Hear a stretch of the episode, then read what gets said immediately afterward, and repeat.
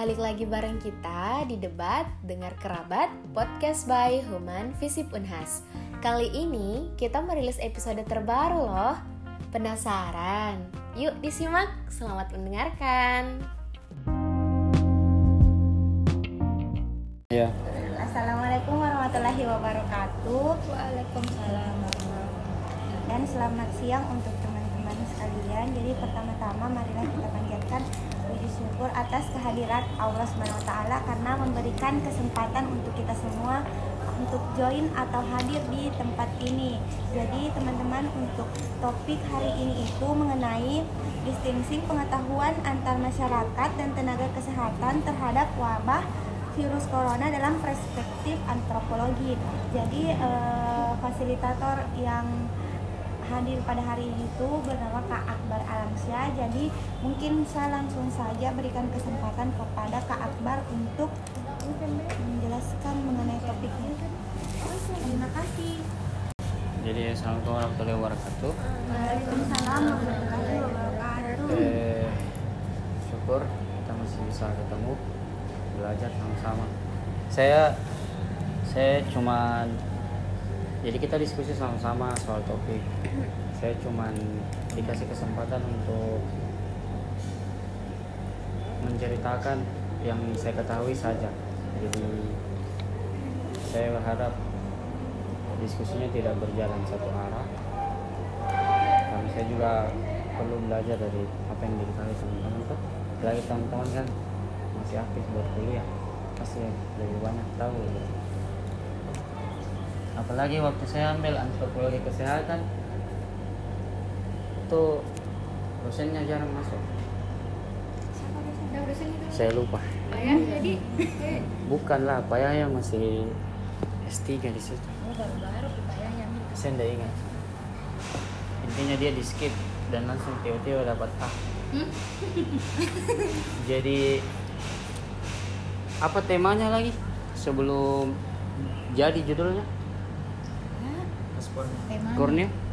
perspektif masyarakat terhadap COVID. Nah, kita mau bahas COVID tuh. Karena ini memang yang lagi happening.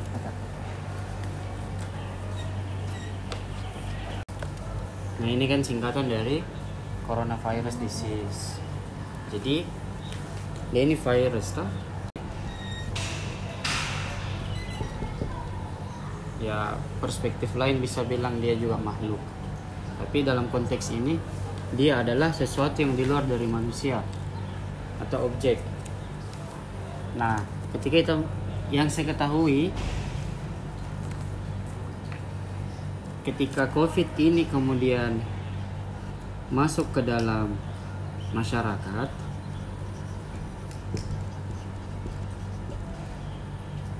atau kehidupan sosial. Dia menjadi menjadi sangat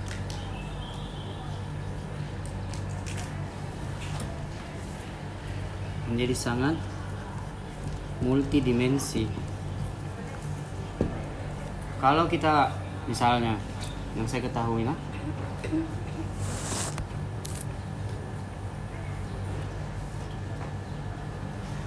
kalau ini covid atau virus ini masuk di dalam lab masuk di dalam laboratorium di laboratorium biomedis atau laboratorium ilmu eksakta dia akan dilihat sebagai objek tunggal. Jadi dia diperhatikan sebagai objek tunggal. Apa itu covid gitu diperhatikan sebagai sebuah objek sendiri dan tunggal. Tapi ketika dia kemudian datang masuk dalam kehidupan sosial atau dalam kehidupan masyarakat itu menjadi multidimensi. Dimensinya ada banyak. Kenapa disebut multidimensi? Karena dimensinya ada banyak. Hah? dimensi-dimensi apa misalnya? Politik agama. Apa lagi? Kebudayaan. Atau sosial. Dan banyak hal. Toh? salah satunya agama. Ini saling mempengaruhi satu sama lain misalnya. Bisa juga teman-teman satukan misalnya agama itu adalah bagian dari kebudayaan itu sendiri toh? Tahu peristiwa Black Death di Eropa? Ada wabah juga. Saya dengar juga dari webinarnya yang ada Mas Pujo di situ. Di Black Death situ semua beku pemerintah beku pemerintah tidak tahu mau ngapain dan sebagainya. Dan yang paling depan menangani wabah itu adalah institusi agama pada saat itu. Karena agama dia punya modal sosial. Institusinya nah apa yang dimaksud dengan modal sosial? Maksudnya ketika misalnya apa institusi agama yang teman-teman tahu? Misalnya Muhammadiyah NU dan sebagainya dia kan punya umat. Sebenarnya pembahasan kekinannya juga atau yang mengkritik pemerintah. Kalau pemerintah sebenarnya mau efektif dalam misalnya pemerintah kewalahan dalam sosialisasi. Tuh. banyak sekali sekte-sekte atau kelompok-kelompok agama sebenarnya yang dipunya di Indonesia. Kalau itu bisa diberdayakan secara optimal tuh itu bisa. Itu kan dia punya modal sosial dia punya keterikatan keterikatan emosional dengan masyarakat. Itu bisa lebih efektif. Kayak begitu. Sebaliknya rutinitas agama ritual-ritual agama juga berubah karena covid misalnya eh, yang selalu kita lakukan dalam proses-proses kematian itu kan berubah. Menjadi sangat berubah lah. Banyak sekali yang berubah. Tapi jangan dulu sampai di sana di nah kita baru masuk di sini tuh covid kemudian ketika dia anggaplah covid masih ada di luar bumi covid itu seperti ini ketika dia masuk dia menjadi multidimensi dan punya ragam sekali pengetahuan, punya ragam sekali persepsi dan sebagainya, sebagaimana tema utama. Nah, kalau uh, menurut teorinya Kleinman, ada jarak antara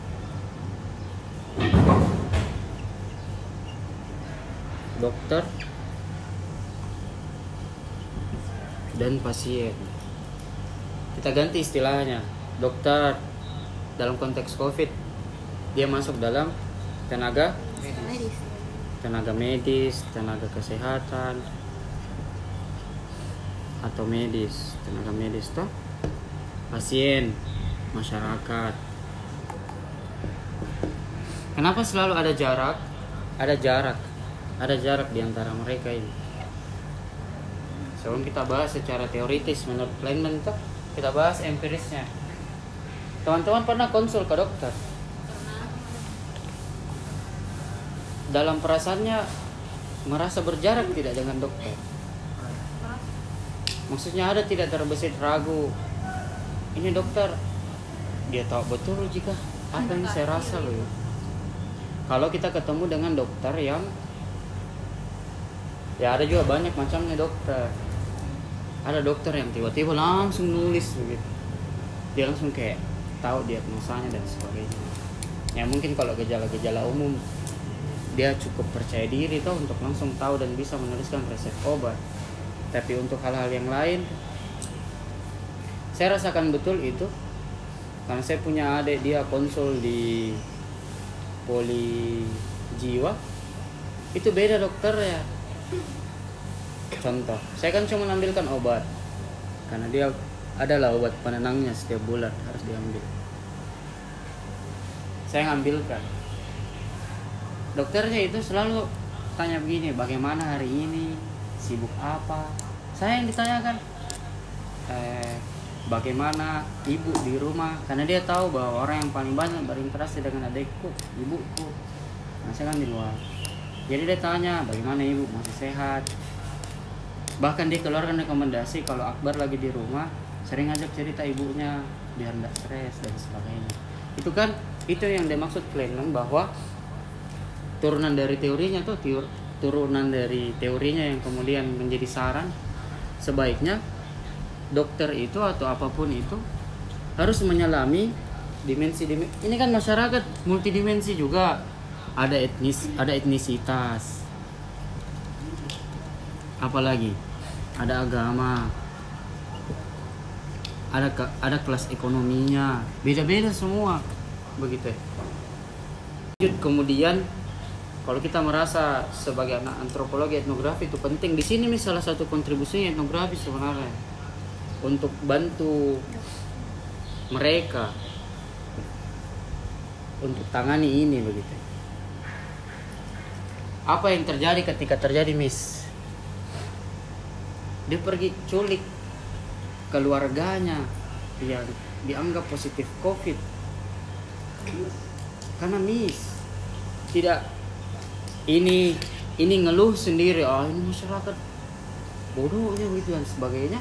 Ini juga punya sendiri. Kenapa? Salah satu missnya lah. Sumber pengetahuannya dokter itu. Sumber pengetahuan bio medis ini sumber pengetahuannya? Random. Acak. Apalagi di di apa? Di era sekarang tuh yang kita obesitas informasi. Ini random sekali. Pengetahuannya kita. Nah ini yang miss. Dia ini selalu kekeh di sini. Misalnya. Dia tidak mau mengerti betapa randomnya ini pengetahuan di sini. Begitu. Makanya perlu sebenarnya penelitian-penelitian terkait bagaimana sebenarnya kelompok ini itu melihat covid begitu. Seperti itu. Ada contoh. Contoh yang dijelaskan sama kak Rina. Saya tidak salah itu di Purwokerto. Pas covid langsung semua desanya itu ikut. Oh ada banyak spanduk protokol kesehatan dan sebagainya. Tapi apa yang bikin kacau? Pada saat pemerintah belum selesai dengan PSBB langsung pindah ke new normal.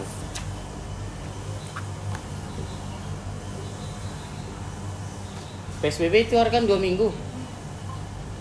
Jadi dua minggu itu di desanya full alat-alat protokol kesehatan. Eh, tempat cuci tangan masuk kampung harus cuci tangan daftar diri tes dulu suhu tubuh dan sebagainya. Tapi dua minggu ji. Selebihnya pas masuk di new normal masyarakat mendefinisikan new normal itu normal kembali. Lebih ke normal kembali. Suaminya katanya itu mbak sempat keluar dari kampung baru dia masih pakai masker. Toh? padahal lewat masa PSBB itu sedikit tegur sama Pak RT karena masih pakai masker. PSBB nya kan sudah lewat. Itu ini contohnya dulu contoh jarak pengetahuan atau sosialisasi yang tidak mantap dari baik itu dari pemerintah maupun dari tenaga kesehatan kenapa itu bisa terjadi komunikasi Ya, salah satu faktornya komunikasi. Gagal juga mensentralisasi informasi. Makanya terlalu banyak informasi yang masuk. Ada lagi contoh, contoh etnografi yang dia lakukan. Tahu Mas Pujo? Ada dosen UGM di penelitian di dia etnografi bukan itu kan memang terbatas jadi maksudnya dia dia dia menceritakan apa yang terjadi di salah satu kampung begitu selama dia tinggal di kampung itu nah contohnya nah dia sempat di catatan etnografinya itu dia tuliskan dia juga eh,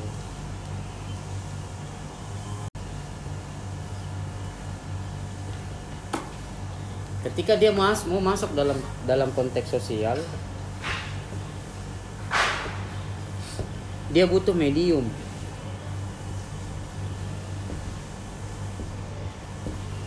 Jadi sebenarnya kita tanya lah satu-satu pernah lihat tidak covid itu? Lihat. Tidak, tidak. pernah lihat? Tidak. Setan pernah lihat. Tapi kok percaya tidak setan ada Percaya. kita percaya tidak covid itu ada Percaya tidak percaya. Nah, di dalam etnografinya Mas Pujo itu dia mengandaikan COVID itu seperti kita percaya hal-hal seperti itu. Sekarang, kenapa kita bisa percaya? Saya nggak percaya setan kan, saya nggak pernah lihat. Tapi saya percaya ketika ada kerasukan. Ada orang yang kerasukan.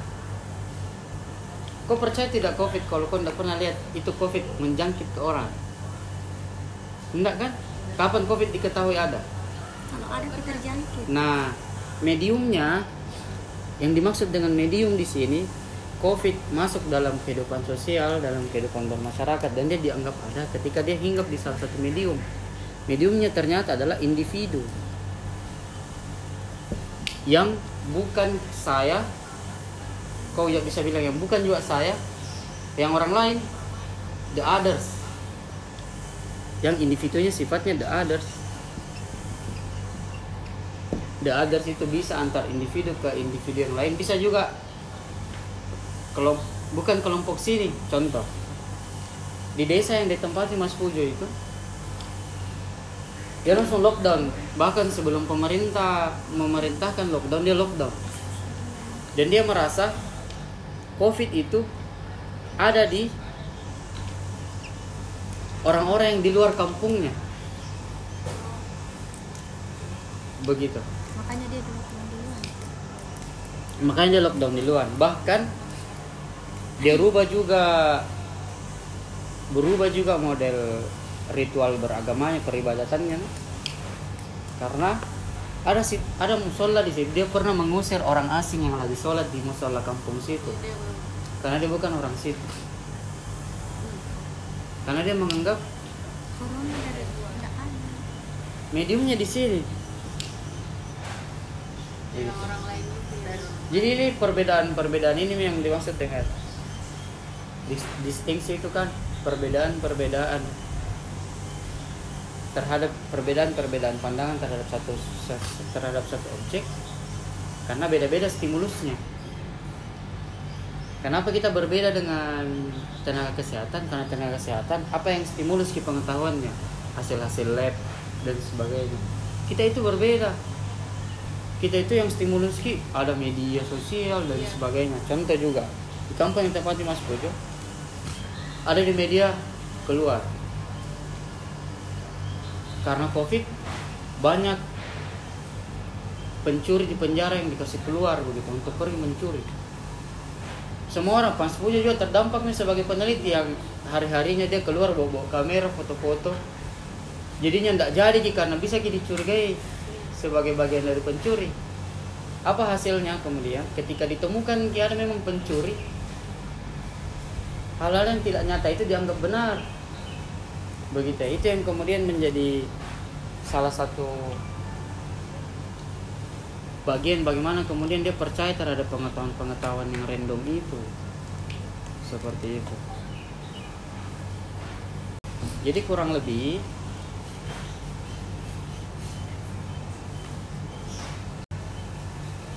polanya adalah apalagi singkatannya biasa tenaga kesehatan nakes di.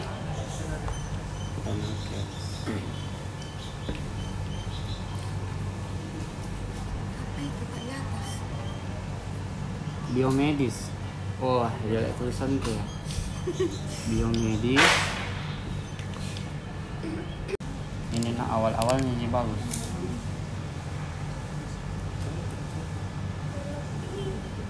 Banjir informasi obesitas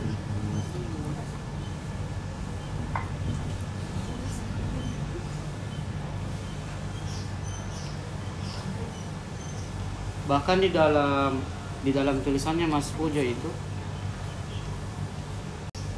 dia sempat bahas juga mengutip juga teorinya Foucault soal kekuasaan yang ditulis bahwa jadi ada satu satu penjaga musola di situ dia tiba-tiba punya kuasa. Kenapa bisa? Karena dia dekat dengan agama. Dalam arti dalam konteks agama covid juga biasa dianggap sebagai balada atau hukuman dari Tuhan. Bala. Beda bala sama balada. Tahu kak apa itu balada mas? Yang umum itu bala oh begitu. Apa itu balada bala itu kan kayak eh, hukuman dari Tuhan. Telur balado jihad nah kayak begitu ji. Kurang lebih. Jadi ya saya lupa. Ada beberapa yang saya catat. Cuma saya lupa tuh mungkin akan keluar sih kalau nanti didiskusikan. Tapi intinya begini. Ini dia sumber pengetahuannya.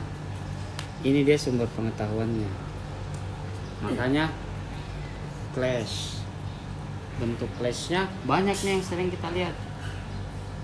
Dan ini bukan hanya pada saat covid. Sebenarnya dalam dalam pembahasan di antropologi kesehatan soal relasi antara dokter dan pasien itu selalu jadi bahas. Cuman ini menjadi sangat wow karena ini, ini wabah butuh penanganan cepat tapi tidak bisa karena ini dia mau lurus-lurus begitu. Sementara ini sangat kompleks pengetahuannya. Kayak gitu. Sebenarnya akhirnya kemudian disarankan untuk untuk atau kepada pemerintah atau siapa pun itu yang bisa menentukan kebijakan untuk mengumpulkan sebanyak mungkin etnografi kelompok-kelompok masyarakat di dalam lingkup-lingkup yang paling kecil supaya kebijakannya bisa tepat. Misalnya kalau mau syukuran kayak gimana? Itu juga ada saran dari Prof itu memang harus dilakukan segmented Ki. misalnya untuk pelaku seni bagaimana modelnya untuk ini bagaimana modelnya karena kalau tidak cepat Ki di, di didapat ya akan lag juga eh, kebijakannya begitu sekedar ada gitu. proses sosialisasi juga tidak terlalu mantap gitu belum lagi ada pasti teman-teman serap juga informasi-informasi yang negatif soal bahwa ada kepentingan di balik angka-angka covid ini misalnya karena ada dana lah apalah segala macam itu. Itu kan semua yang selalu membuat masyarakat merijek diagnosanya. Begitu. Itu kan masih kental sekali jarak antara kita dengan mereka. Kayak gitu. kenapa? Menurut saya secara subjektif karena ini biasa tidak kompak juga. Sudah di sini membingungkan kalau ini juga kadang-kadang tidak kompak ini tambah bingung nih. Iya. Karena kita tahu. Serta-serta mami. Serta-serta Ah. saya tidak tahu ini tidak yang jelas. Dia lakukanlah apa yang dia yakini nah ada juga yang mengatakan cenderung ada dua kelompok. Ada dua ada dua model masyarakat yang ada ada dua model respon terhadap covid. Yang pertama yang cenderung masyarakat menengah ke bawah melihat covid itu tidak melihat covid itu sebagai sebuah virus yang berbahaya. Covid sebagai penghambat kehidupanku dia rubah mata pencarianku kuliahku dan sebagainya. Dia enggak dia, dia terlalu sadar itu sebagai sesuatu yang mematikan. Dia lebih ke situ ke pikirannya karena memang ya kita bahas kelas lah gitu masyarakat kelas kelas menengah ke bawah itu memang seperti itu cenderung seperti itu. Masyarakat menengah ke atas dia lebih melihat ketika covid datang ini sebagai momen momen filantropi momen-momen memberi sumbangan jadi menurut jadi kecenderungannya ada seperti ada dua model ada model respon. Kalau kita bahas secara kelas tak? Kelas menengah ke bawah cenderung responnya seperti itu. Menganggap bahwa covid itu dia tidak fokus pada covidnya yang berbahaya mematikan dan sebagainya. Dia lebih lihat covid itu sebagai penghambat dalam kehidupan kehidupan sosial. Kalau si menengah atas dia lebih lihat sebagai momen filantropi. Ada juga yang sempat sinis sama sinis sama pemerintah yang kebijakannya itu yang kebijakannya karena dia miskin, miskin etnografi kebijakannya cenderung lebih nyaman ke masyarakat kelas atas dibanding masyarakat kelas bawah. Contoh yang paling terlihat misalnya di masyarakat miskin tuh bagaimana caranya kita diminta untuk meningkatkan higienitas? Sementara standar higienis saja dari dulu sampai sekarang masih banyak tempat yang tidak sampai. Jadi biasanya tuntutannya dan kepentingan-kepentingannya itu itu tidak tidak seimbang. Makanya cenderung kebijakan itu cenderung tidak terlalu memihak sama masyarakat kelas bawah. Apalagi biasa ada kecenderungan, kecenderungan lagi masyarakat kelas bawah yang akan disalahkan. Misalnya, ketika corona melejit, kelas bawah itu yang disalahkan. Pasti. Tanpa kita harus mengetahui dulu bagaimana ini mereka memahami COVID gitu. Ada yang berpikir ya lebih baik saya covid daripada saya tidak kerja. Iya. Ya? mudah-mudahan karena banyak sekali saya rasa apalagi itu tulisannya Mas Puyo itu dia bahas teoritis sekali. Soal itu. Soal covid. Masyarakat melihat covid itu sama seperti setan begitu dia tidak pernah lihat tapi dia percaya tapi dia juga bisa percaya karena mediumnya adalah orang lain. Kemudian orang lain itu yang dianggap sebagai mediumnya covid begitu. Bukan dia dan bukan juga dusunnya. Makanya dia blok dusunnya begitu. Gak boleh ada masuk dusun luar. Pernah ada orang dusun sebelah katanya karena dia tidak dikasih masuk dia dari luar. Dia nongkrong di depan masjid. Depan depan musola dusun. Tidur di atas dalam mobil tidak ada orang dusun keluar baku tunjuk tunjuk siapa tamu itu? Bla bla bla bla bla bla. Pokoknya covid itu di luar dusunku. Dusunku enggak. Karena begitu ki modelnya model yang dijelaskan Mas Boy itu secara teoritis. Begitu ki begitu ki dipahami covid bahwa mediumnya adalah the others. Sama aja dengan kita kita takut sama orang lain. Kita takut covid dibawa sama orang lain tapi jarang sekali kita kita sadari bahwa bisa jadi saya bawa covid jarang sekali itu. Jarang. Itu ada juga yang menuliskan cukup berbeda ki sama kesadaran-kesadaran yang ada dalam nilai kebudayaan orang-orang Jepang. Karena ada katanya salah satu prinsipil dalam kehidupan mereka itu bahwa dia tidak mereka sangat tidak mau menjadi sebab orang sakit. Makanya beda ki responnya orang di Jepang. Lebih lebih dia lebih dia apa namanya? Lebih dia ke anu ki ke dirinya sendiri dibanding dia anu ke the others. Cuma itu hal yang sangat umum nah nggak tahu juga detailnya. Ada juga ya masyarakat berusaha atau media berusaha mensosialisasikan fenomena covid lewat statistik. Contoh.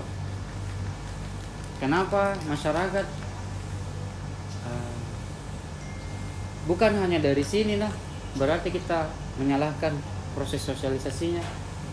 Si ini juga yang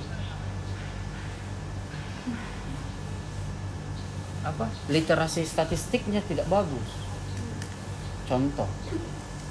Itali parah. Karena dia suka cium-ciuman. Karena budaya seksnya tinggi. Itu kan kalau kita lihat lebih baik lagi Itali itu memang tinggi. Tapi tiga kota aja yang di awal-awal lah. Tiga kota aja Cina tinggi sekali memang.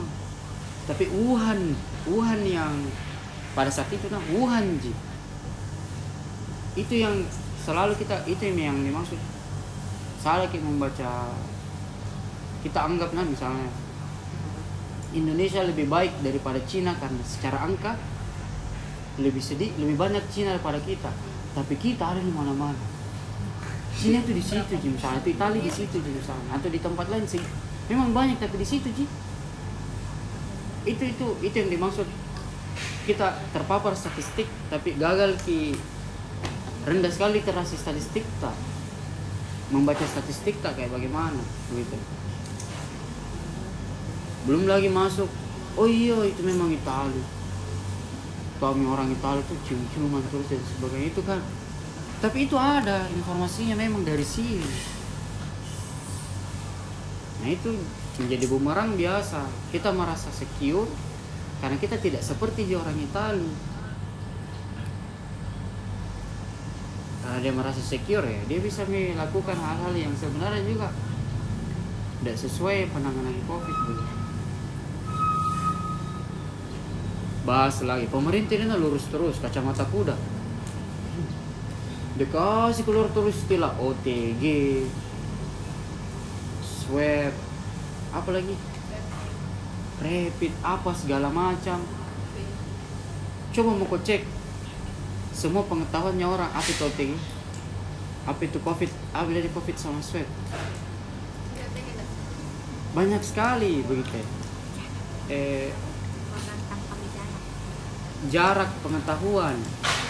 Sehingga jangan heran terjadi masyarakat kemudian memilih untuk berbohong.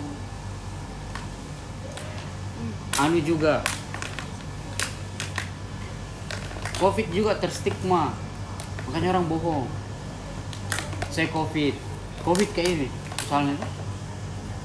Dari tak ngumpul di sini. Karena terstigma ki covid ya saya nggak ngomong-ngomong. Padahal kita harus cabut ke stigma lewat gestur-gestur sehari-hari. Misalnya kita dengar ada orang covid ya jangan responnya selalu eh covid kok seharusnya langsung saja. Oh kenapa bisa dan sebagainya. Maksudnya karena itu pelan-pelan akan sama kayak HIV. Kah? itu persis. Karena panjang kemudian persoalannya. Dia membentuk ki perilaku. Kan enak kalau jujur dan sebagainya. Cepat bisa di atas ya begitu justru yang diingat jadi bicara perbedaan kenapa bisa terjadi perbedaan? Karena beda beda sumber pengetahuan. Ini random serandom randomnya. Ini sebenarnya kalau dia dapat di media sosial dia kan tidak nyata. Ini yang yang bilang misalnya Mas Pujo kemarin di kampung di kampung yang dia teliti ada berita di media banyak napi dilepas untuk mencuri. Kan itu kan belum nyata. Dia kan tidak nyata. Kan dia masih di pengetahuan. Pas belakangan ada pencuri. Pencuri memang pencuri maksudnya bukan pencuri dari napi yang dilepas itu. Itu akan dianggap nyata. Dianggap kalau itu nanti nah itu sama dengan itu juga covid setan. Setan itu kita tidak percaya ada percaya ya tapi pas lihat ada orang kerasukan ya betul. Hah? covid kita tidak percaya covid ada. Tapi terbukti ada orang yang kena covid begitu. Oke, begitu. jadi itu itu itu yang menjelaskan yang yang pengurus musola yang di kampung yang ditelit sama Sujo itu tiba-tiba punya kuasa untuk melarang. Karena nah itu yang dibahas oleh Pukul tuh kuasa itu identik eh apa turunannya juga adalah kemampuan untuk melarang. Jadi dia mengatur langsung kampung dia punya kuasa untuk mengatur kampung melarang A melarang B melarang C dan orang menganggap dia sebagai orang yang baik. Begitu orang yang mampu memang mengatur karena punya pengetahuan dan sebagainya. Seperti itu Jesse. Sederhananya tuh. Selebihnya teman-teman bisa. Saya rasa eh, praktisnya kita bisa eksekusi banyak sekali penelitian untuk ini tuh pemahaman itu misalnya. Masyarakat. kemarin ada yang teliti soal bagaimana NU dan Muhammadiyah merespon COVID. Itu beda. Karena beda karena beda beda apa istilahnya? Beda paradigma mungkin persoalan agama. Dan itu ada turunannya di di COVID. NU Muhammadiyah men- menyatakan siapa pun yang mati karena COVID jihad. Misalnya tuh NU juga beda. Jadi ada banyak. Tapi dia responsif sekali. Catatan tanggal dia merespon itu lebih cepat daripada pemerintah. Itu memang itu yang kita heran tuh kenapa kelompok-kelompok agama ini tidak diberdayakan sepenuhnya tidak dikoordinir. Muhammadiyah itu kuat karena dia terstruktur rapi sekali strukturnya. NU besar besar sekali karena kan NU banyak pesantren pesantren apa segala macam. Dia itu besar sekali tapi dia terstruktur dia juga. Intinya praktisnya kalau kita mau uh, menambah daya cepat penanganan covid salah satunya itu. Seperti referensi yang disebutkan kemarin juga waktu di Eropa tuh atau Black Death itu institusi agama yang paling terdepan. Bukan pemerintah bukan tenaga medis dan sebagainya. Apalagi masyarakat menengah ke bawah nih. kalau kita bahas fenomena perkotaan kalau dia dapat keresahan itu dia dia bisa cepat sekali pindah ke agama yaitu kemudian menjadi contoh lain dari fenomena hijrah yang banyak muncul di perkotaan dan cenderung di menengah masyarakat menengah. Karena dia masyarakat menengah itu masalah sosialnya kompleks gitu dibanding masyarakat bawah itu ya cari makan. Menengah itu rumit. Gitu sehingga dia selalu menjadi paling tinggi tingkat stresnya.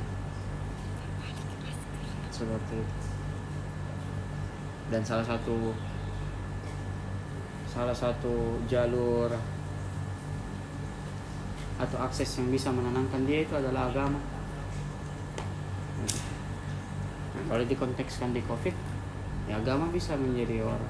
Institusi agama itu bisa jadi paling depan sebenarnya untuk itu. Dia mereka sudah lakukan. Cuman pemerintah tidak terlalu aktif di situ. Dia kayak mandiri ini institusi agama melakukan aksi-aksi sumbangan apa lah segala macam. Seperti itu Ji sih. Mudah-mudahan nanti berkembang. Begitu Ji Henry Sebu kami sesi pertanyaan kan. iya. Jadi untuk teman-teman mungkin yang via Google Meet atau yang langsung di lokasi mungkin bisa mi bertanya mengenai topik yang kita bahas hari ini. Ada? Mau bertanya? Iya.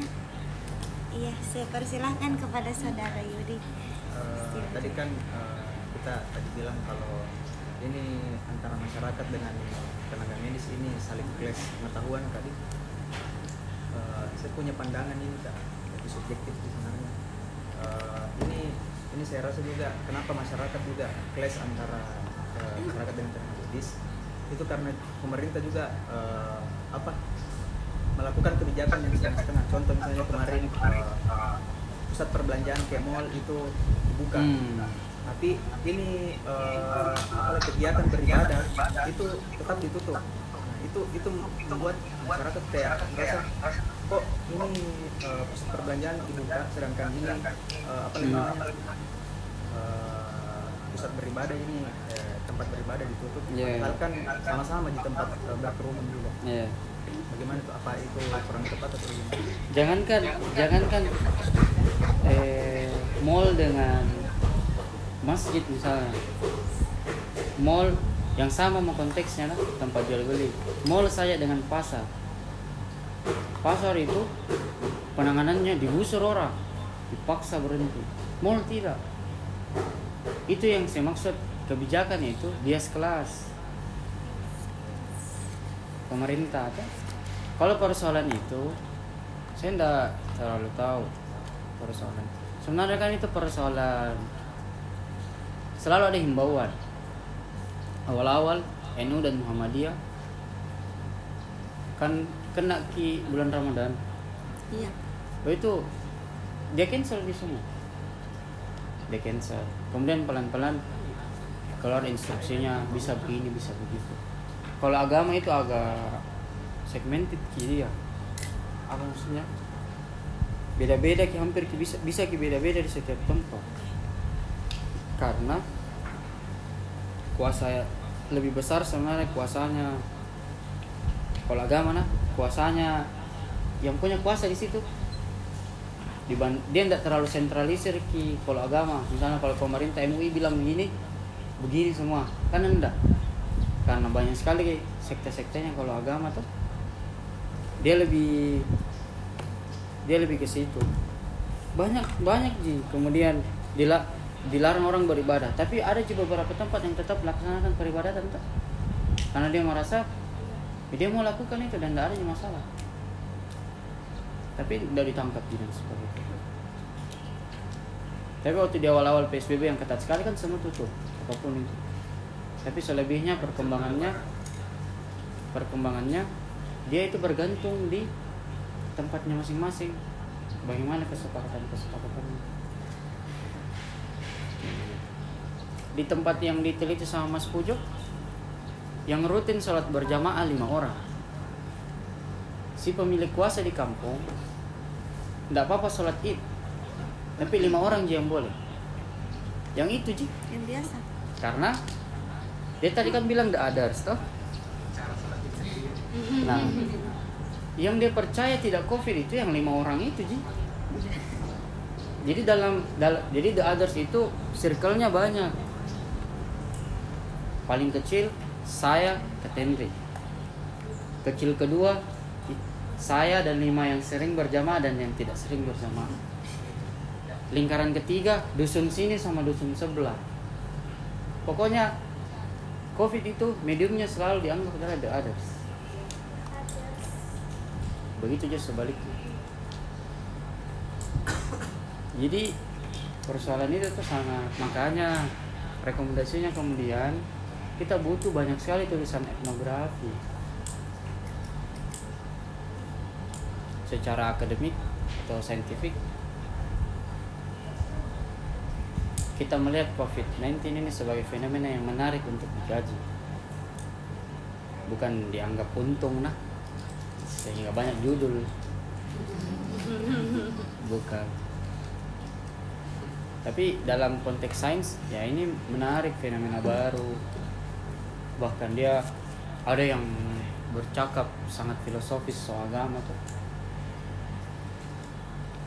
Sepertinya kita harus bertanya kembali apa sebenarnya beribadah itu ketika kita dilarang untuk sholat di masjid? Itu kan ada renungan re- reflektif kayak gitu. Covid. Orang dilarang berjamaah. Di dilarang sholat Jumat kan itu akan buat kita bertanya kembali apa sebenarnya esensi dari hubungan kita apa sebenarnya esensi dari peribadatan? Ada juga kelompok-kelompok agama dan yang suka mengkaji filsafat itu masuk dalam diskursus itu. Apa sebenarnya esensi dari peribadatan? Karena toh kemudian pada saat covid kita tetap bisa beribadah tapi tidak di masjid tidak berjamaah bahkan tidak salat jumat. Oke. itu itu konteks lain. Konteks ketuhanan. Ada lagi? Saya kak. Ya. Eh, bukan dia kak bertanya kayak uh, yang biasa uh, itu toh? Kalau saya kayak dari lembaga keamanannya misal kayak itu banyak polisi-polisi toh? Iya. mereka uh, diimbau uh, orang-orang bilang pakai masker gini gini, gini, gini.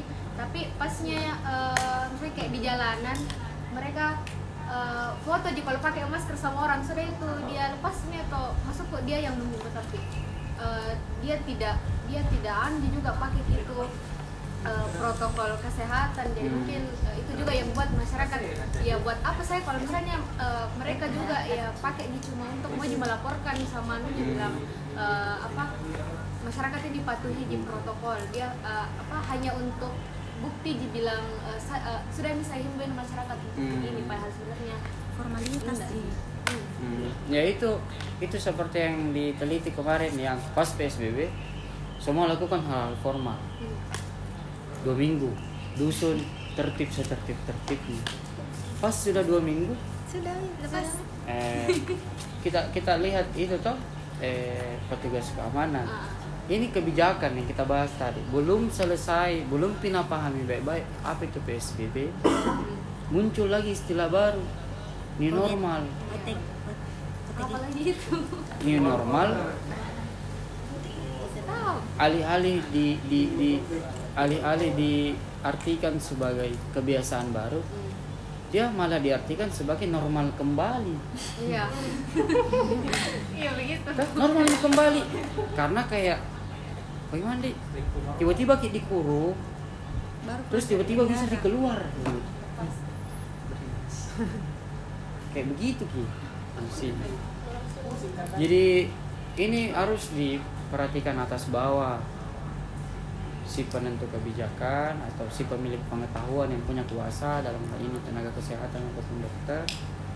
Sama kita juga harus kita berinisiatif untuk menambah literasi soal itu.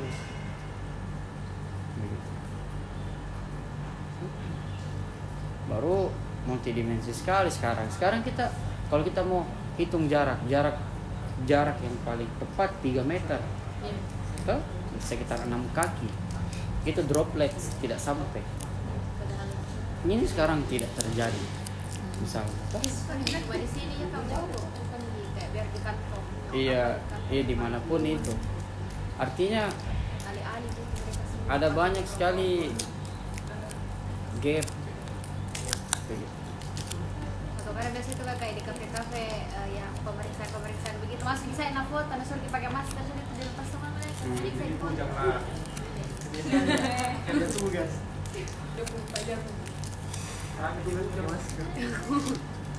bisa diperiksa pakai masker Hmm. untuk di jadi kayak formalitas iya cenderungnya seperti itu. Sebenarnya. Karena seperti yang petugas keamanan dia kan lakukan hal formalitas juga semuanya semuanya cuma saya bilang kemarin rata-rata jadi begitu biar Iya, karena karena kita kan lebih banyak masyarakat menengah ke bawah. Yang melihat COVID itu tidak melihat COVID itu sebagai sesuatu yang berbahaya terhadap diri. Dia melihat COVID itu sebagai penghalang aktivitas. Dia tidak lihat dia tidak lihat itu sebagai sesuatu yang berbahaya. Begitu karena ya kita fokus terhadap pekerjaan aktivitas apa pun itu sehingga melihat covid itu hanya sebagai penghalang saja Begitu, antara ada dan tiada begitu. kayak setan Tuh, kayak hal itu kayak anu Kayak anu. Iya, iya, iya. kalau kalau dari kita sendiri kan kita percaya itu ada atau tidak ya kalau iya Kalau dari diri kita, dari- kalau dari kita pribadi kabar. oh begitu Kita Kalaupun- percaya. kalaupun ada eh, apa yang positifnya negatifnya kalaupun tidak ada juga apa positif negatifnya ada kayaknya iya Masuk ada. selesai kak. Apa itu? ada dong cuman kita nggak tahu apakah dia semasif yang ada di media toh karena toh saya rasa sekali perbedaan bulan 3 sama bulan 12 sama bulan 4 Iya. data menunjukkan bahwa peningkatan itu meningkat begitu tapi saya baru dapat pengetahuan dari mulut ke mulut lagi tadi malam bahwa di proses karantina itu itu orang bebas jadi dalam dalam arti jangankan di sini kita ketat-ketatan tuh kita pasti kan membayangkan tempat karantina itu super ketat.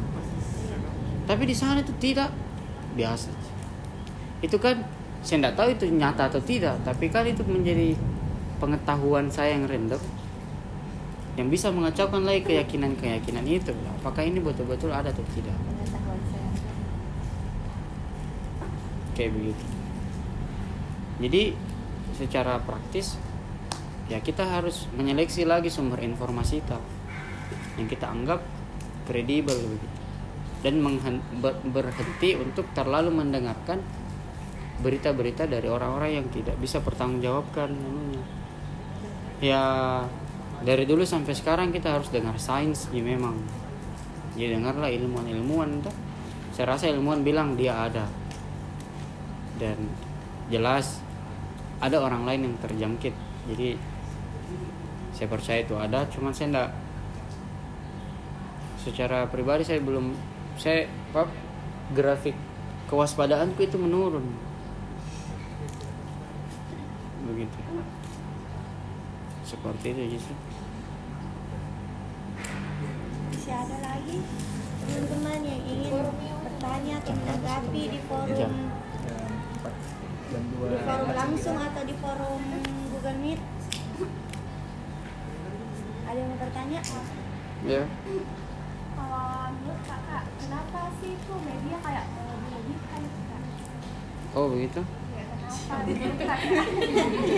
menurutmu Malik? ya itu itu karena ada kepentingannya juga tuh eh, jangankan persoalan covid persoalan lain juga kan biasa dilebih-lebihkan dan itu cenderung ya, melebih-lebihkan berarti berbohong intinya misalnya kan.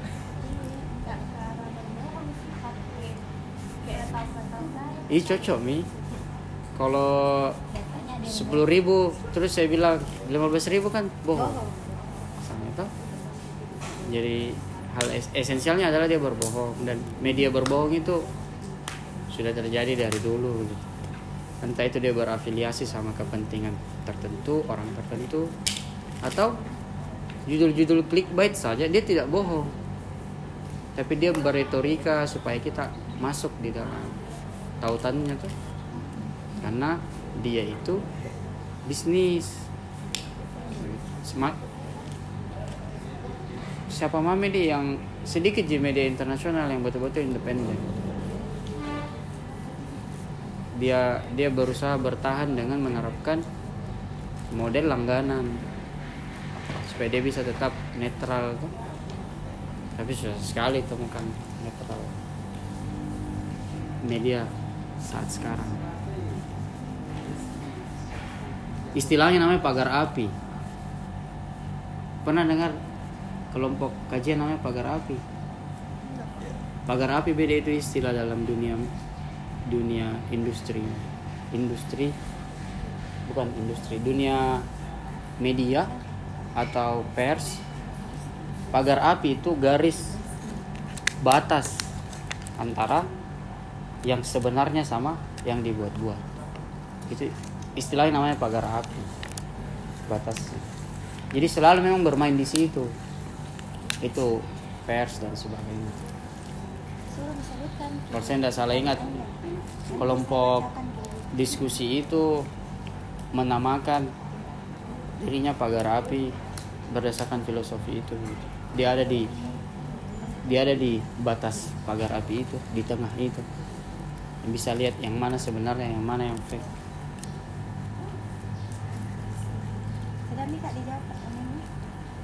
Ya Bagaimana?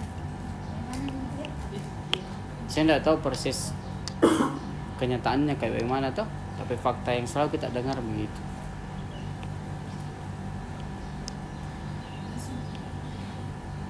Ada katanya kak eh, yang mau bertanya di Hmm. ini dari room Google Meet. Jadi mungkin saudari Reski Syah Syafrin itulah bisa bisa aktifkan mic-nya untuk eh, sampaikan pertanyaannya. Oh iya kak, terima kasih.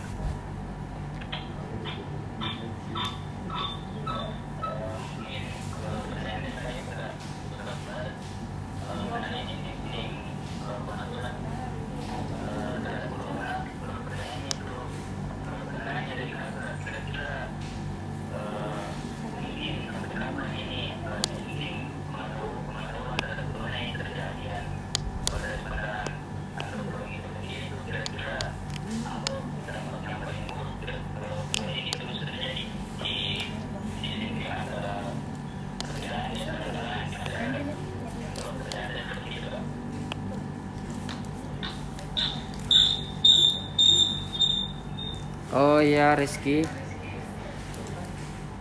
Kalau sampai kapan ya? Saya tidak tahu itu sampai kapan.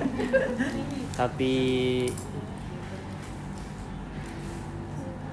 Menurut saya yang penting kita ketahui adalah bagaimana kemudian perbedaan itu bisa terjadi.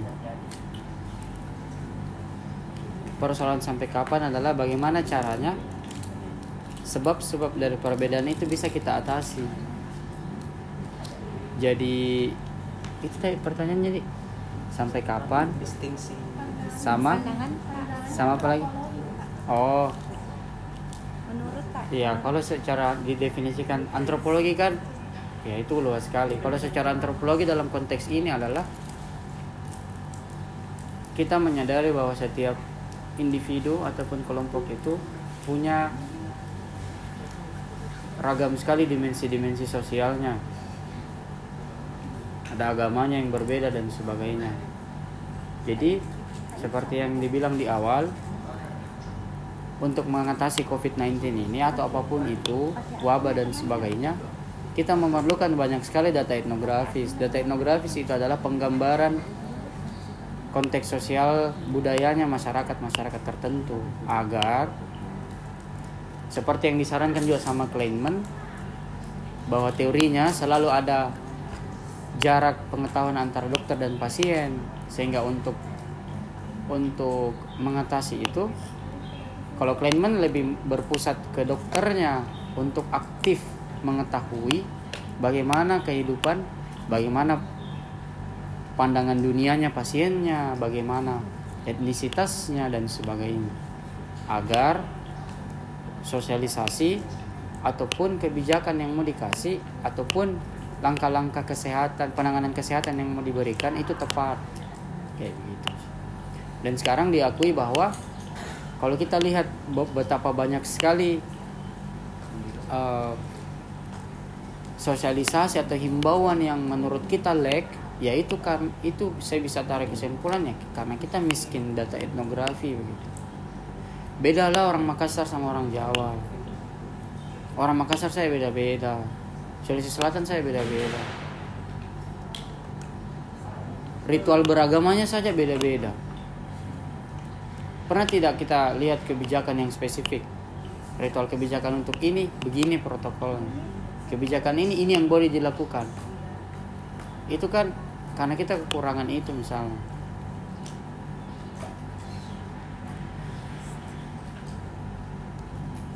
Kayak begitu. Kan ada beberapa masjid yang tidak apa-apa sholat berjarak. Ada yang tidak. Itu kan beda-beda semua. Dan itu memang beda-beda di setiap daerah. Jadi kita butuh data-data seperti itu untuk memberikan penanganan yang tepat yang bisa diterima. Alih-alih diterima malah mereka reject dalam hatinya ujung-ujungnya bohong. Kurang lebih begitu Reski Mungkin masih ada lagi pertanyaan dari forum forum Google Meet atau saya kembalikan dulu ke saudari Res saudara Reski. Bagaimana? Ada tanggapan? boleh deh bagaimana diatasi itu dengan Ya, dengan Google Meet mungkin masih ada yang ingin bertanya.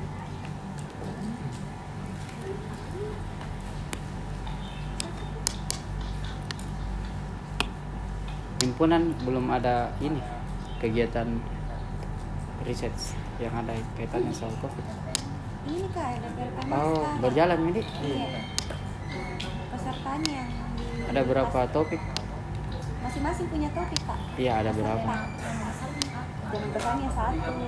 Jadi topiknya itu kak sejumlah sesuai dengan jumlah peserta 40 lebih. oh per orang Iya. 40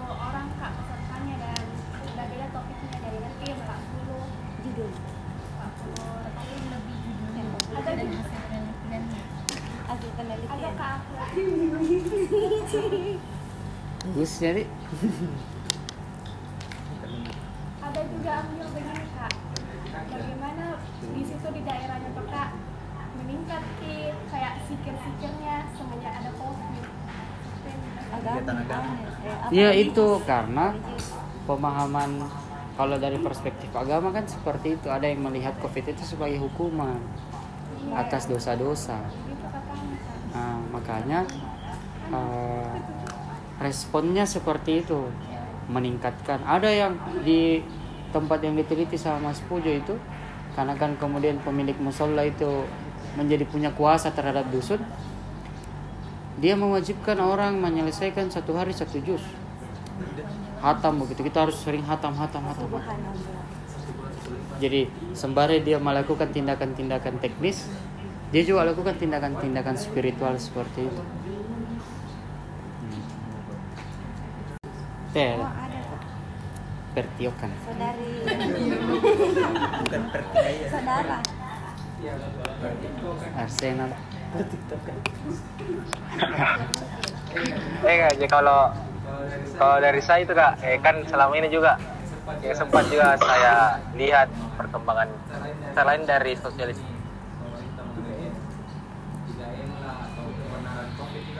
juga untuk eh, kayak suatu eh, kalangan masyarakat atau orang individu tertentu yang menyerukan bahwa sebenarnya ini hanya sebuah konspirasi seperti itu ya. Iya. Itu paling juga saat ini adalah sempat juga saya baca punya uh, lapor bisa Wisi. Ya, ya, ya, ya. ya.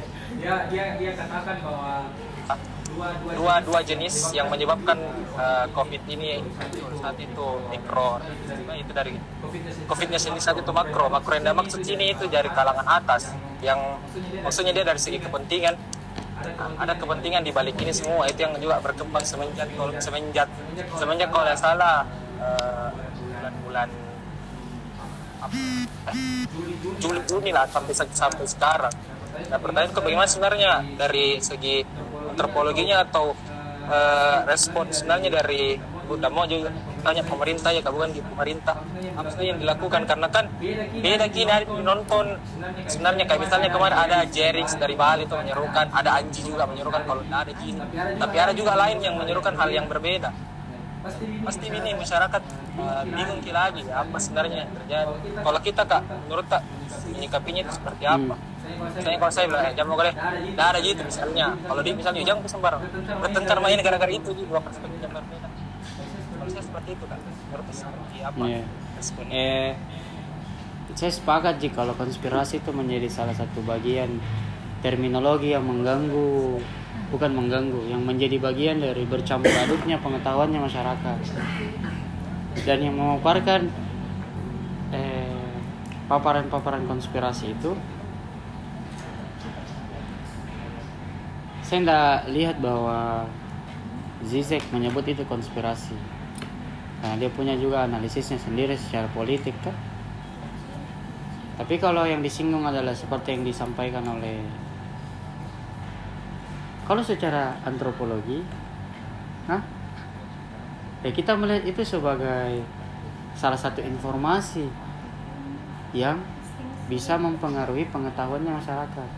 Sampai di situ sih kalau persoalan apakah itu benar atau tidak, itu kembali ke subjek masing-masing. Karena pernah juga dibahas, teori konspirasi itu punya pola. Kadang pembuktian empirisnya itu agak sulit. Dia lebih membangun narasi-narasi kecurigaan.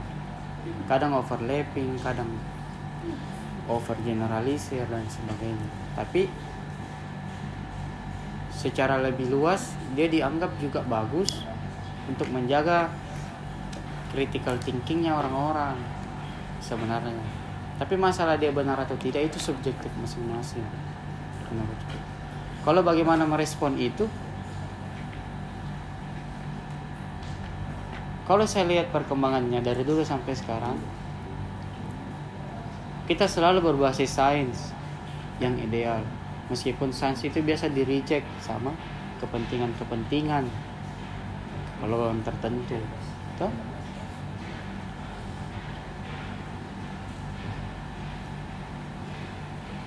ya kalau pemerintah yang ditanyakan?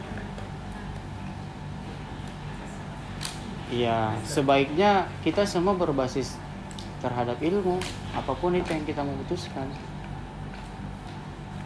normatif seperti itu sih jawabannya pasti kalau yang ditanyakan adalah bagaimana seharusnya? Karena apa yang dialami oleh Zizek misalnya ataupun itu kan pengalaman-pengalaman pribadinya. Yang dia yang dia baca juga lewat literatur dan sebagainya. Kalau masalah teknis apa kemudian yang mau dilakukan untuk melawan kepentingan-kepentingan global itu?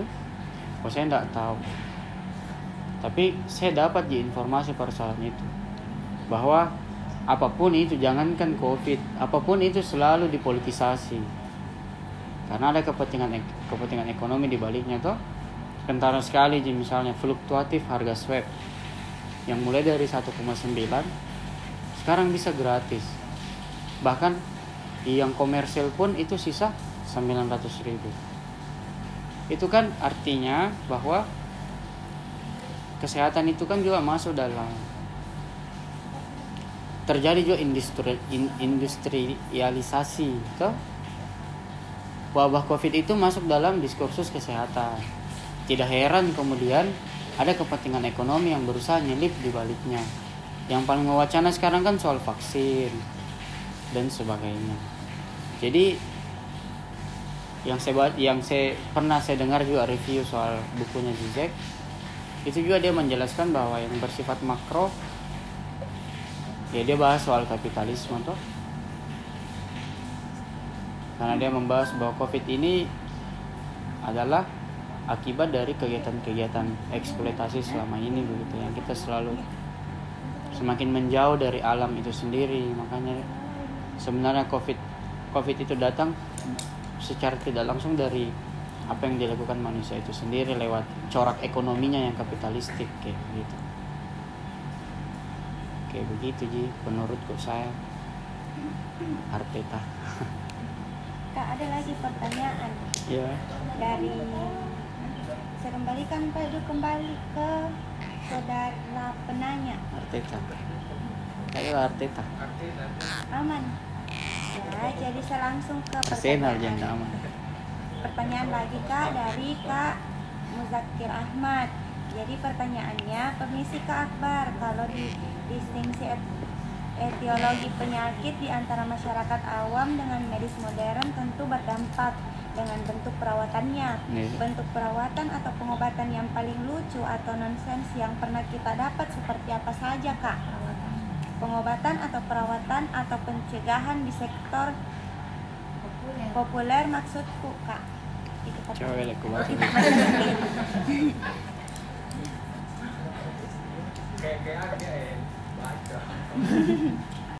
eh bentuk-bentuk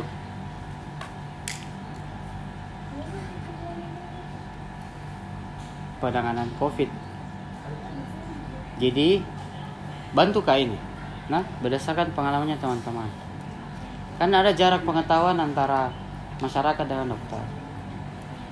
Apa hal-hal unik yang biasa terjadi di rumah atau di tetangga-tetangga yang dianggap ini mampu mencegah corona? eh iya jahenya yang dimaksud. Di berarti disuruh minum saraba banyak-banyak. Ya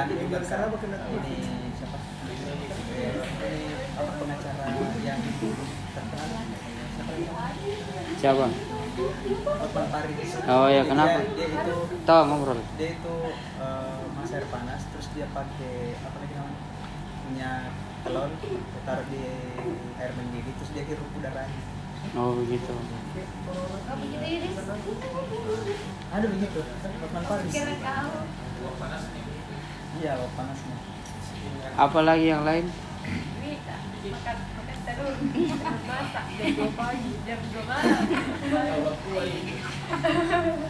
telur masak. Maksudnya telur masak.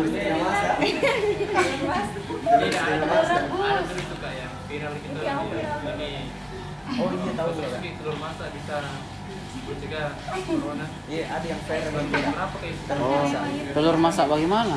Jadi dia masak malam kenapa katanya? Dijelaskan tidak udah udah terlalu baca dia masuk akal iya. lebih ke arah Aku juga laku telurnya. Usut punya usut ternyata yang oh ya oh itu juga sempat disebut disebutkan sama Mas Pujo bahwa COVID kemudian di tempat dia teliti itu malah melahirkan moral panik Pan, paniki secara ketika dia panik seperti itu dia akan mencari aktor siapa yang akan punya kuasa untuk mengatur. Kecenderungan ya berdasarkan juga teorinya Foucault kuasa itu identik dengan pengetahuan. Siapa yang dianggap memiliki pengetahuan dia akan bisa berkuasa. Berkuasa dia bisa mengatur dia bisa melarang.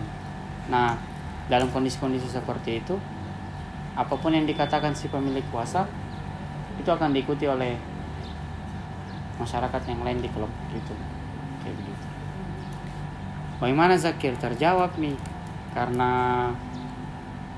saya secara pengalaman saya belum ingat-ingat lagi apa deh yang lucu-lucu dan tidak. Itu kan tapi kalau kita lihat polanya penanganan penanganan penanganan yang akan dilakukan adalah penanganan yang didapatkan dari informasi mulut ke mulut atau dari media informasi digital. Mungkin akan seperti itu yang sifatnya random.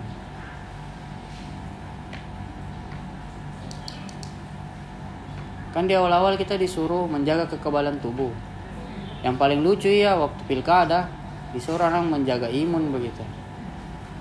Imun dalam arti pilihan nomor 4 itu hari itu kan nonsens itu nonsens sebenarnya itu kalau mau nonsens di situ itu nonsens cuman selebihnya saya ndak seharusnya banyak jadi saya saya ingat saya biasa ketawa-ketawa lihat pandangan cuman saya lupa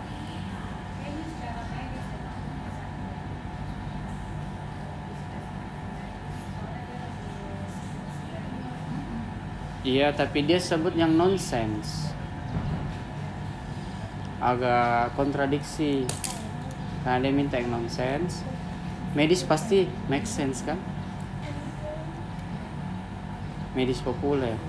Atau bagaimana katanya bisa kita? medis Med, ada lagi bagian di bawahnya kak Medis populer. pengob- yang pengobatan medis kak yang populer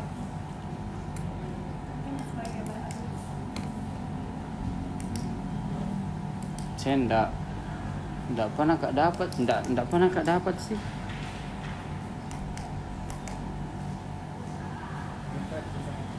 Tidak pernah kali lihat, mungkin ada tapi saya tidak pernah tahu. Uh, sektor populer itu sendiri juga populer itu mungkin yang banyak dilakukan orang-orang. Mungkin begitu ya. Mungkin seperti itu. Kalau saya saya tidak, tidak ada pengalaman mungkin tadi pertanyaannya rasa pikir merupakan eh, pertanyaan terakhir dari teman-teman yang ada di lokasi dan yang ada di forum jadi saya selaku moderator berterima kasih kepada teman-teman yang telah hadir dan meluangkan waktunya hari ini terutama untuk kakak fasilitator Kak Akbar. Terima kasih Kak atas ilmunya hari ini.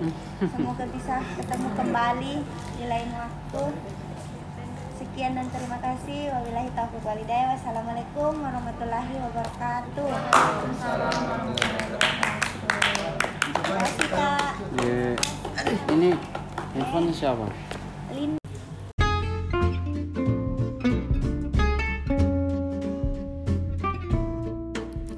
Nah, itu dia tadi kajian serta diskusi singkat kita.